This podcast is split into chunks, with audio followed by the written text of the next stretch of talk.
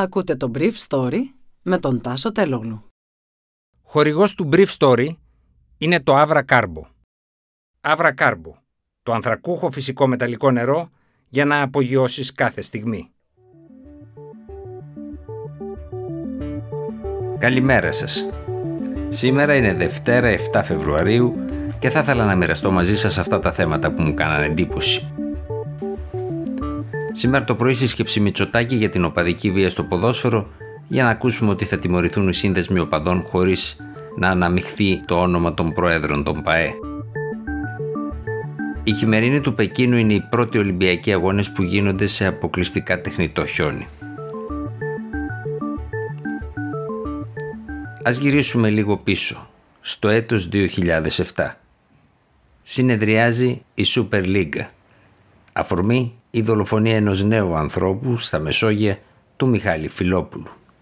Η συνεδρίαση γίνεται σε φορτισμένο κλίμα καθώς η δολοφονία του Φιλόπουλου στο ραντεβού θανάτου που έδωσαν οι οργανωμένοι οπαδοί του Ολυμπιακού και του Παναθηναϊκού στη λεωφόρο Λαβρίου ήταν το σκληρότερο μέχρι τότε κτύπημα στο ελληνικό ποδόσφαιρο.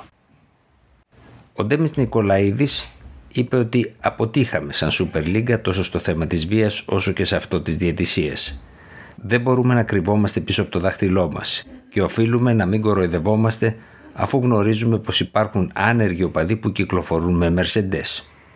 Είπε ο Νικολαίδης φωτογραφίζοντας ένα στέλεχος των οργανωμένων οπαδών του Ολυμπιακού που φερόταν να έχει κερδίσει πολύ μεγάλα ποσά στο στοίχημα. Πρέπει να βάλουμε, συνέχισε ο τότε πρόεδρος της ΑΕΚ, μία βόμβα στο ποδόσφαιρο αν θέλουμε να το φτιάξουμε, αφού κανείς από εμάς δεν ασχολήθηκε πραγματικά με το πρόβλημα της βίας. Είμαστε υποχρεωμένοι να καθίσουμε στο ίδιο τραπέζι όλες οι μεγάλες ομάδες με την αστυνομία και τους εισαγγελείς και να αποκαλύψουμε ποιοι είναι αυτοί που κάνουν τα επεισόδια. Όποιος πει ότι δεν γνωρίζει είναι βέβαιο ότι κοροϊδεύει. Α μείνουμε τρία χρόνια εκτός ευρωπαϊκών διοργανώσεων. Μόνο έτσι μπορεί να υπάρξει αποτέλεσμα.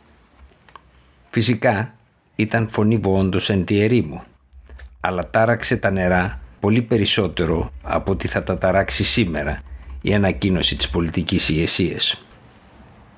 Ο Γιάννης Βαρδινογιάννης είχε χαρακτηρίσει τότε γενναία την πρόταση του Ντέμι Νικολαίδη και είχε προσθέσει, κάνοντας χιούμορ, έτσι κι αλλιώς σε δύο-τρία χρόνια δεν θα παίζουν αρκετές ομάδες στην Ευρώπη. Μιλώντας για τους γνωστούς αγνώστους του ελληνικού ποδοσφαίρου, ο κύριος Βαρδινογιάννης είπε «Είναι γνωστό ότι οι οπαδοί μας εκβιάζουν και εμείς γνωρίζουμε ποιοι πρωταγωνιστούν στα επεισόδια.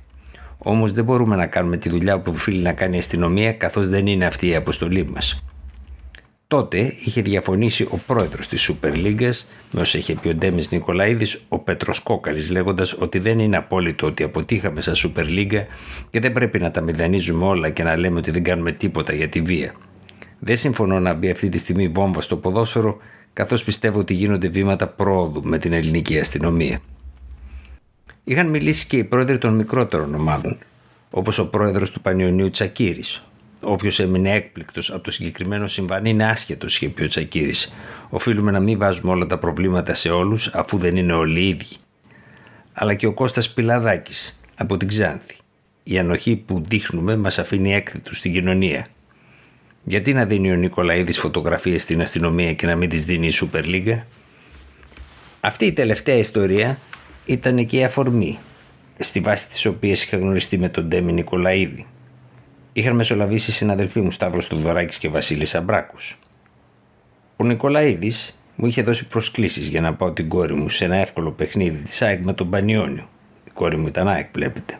Είναι κορίτσι του, είχα πει και δεν θέλω να ακούει αυτά που θα φωνάζουν.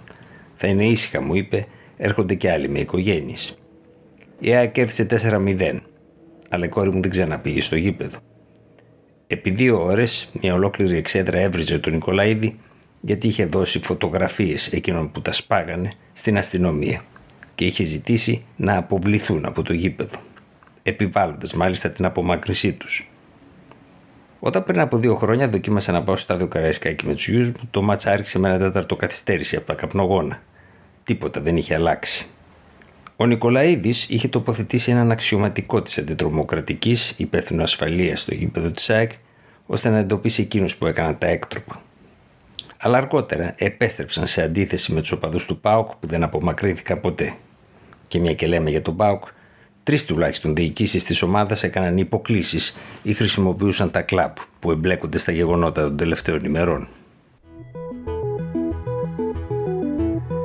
Οι Ολυμπιακοί Αγώνες του Πεκίνου είναι οι πρώτοι χειμερινοί Ολυμπιακοί Αγώνες που γίνονται αποκλειστικά σε τεχνητό χιόνι.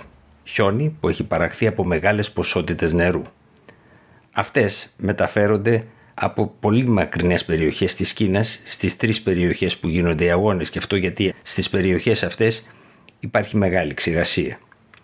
Για τη εξαγωγή των αγώνων θα χρειαστούν περίπου 2 εκατομμύρια κυβικά μέτρα νερού ή 800 πισίνες Ολυμπιακών διαστάσεων σε ένα περιβαλλοντικό έγκλημα των Κινέζων για το οποίο η Διεθνής Ολυμπιακή Επιτροπή σφυρίζει αδιάφορη. Για τη μεταφορά του νερού από φράγματα και τεχνητές λίμνες, οι Κινέζοι έχουν φτιάξει σωληνώσεις και αντλιοστάσει σε απόσταση εκατοντάδων χιλιόμετρων, ενώ από το 2017 έχουν τη δική τους ομάδα παραγωγής χιονιού που επιβλέπει την όλη διαδικασία. Οι δυνατοί άνεμοι στις περιοχές των αγώνων δεν προσφέρονται για το στρώσιμο του χιονιού, ενώ σύμφωνα με Ευρωπαίους ειδικούς, επειδή το τεχνητό χιόνι δεν κτίζεται με φυσικό τρόπο στο έδαφος, όπως συμβαίνει με το χιόνι που παράγεται φυσικά, ίσως παρουσιαστούν και άλλα προβλήματα. Οι ειδικοί αναγνωρίζουν ότι σε όλους τους χειμερινούς αγώνες χρησιμοποιείται τεχνητό χιόνι, ώστε να διευκολύνονται οι ταχύτητες αλλά και οι τεχνικοί εκείνο που παίρνουν μέρος στους αγώνες. Αλλά αυτή είναι η πρώτη φορά που οι χειμερινοί αγώνες γίνονται αποκλειστικά σε τεχνητό χιόνι. Ήταν το Brief Story για σήμερα Δευτέρα 7 Φεβρουαρίου 2022.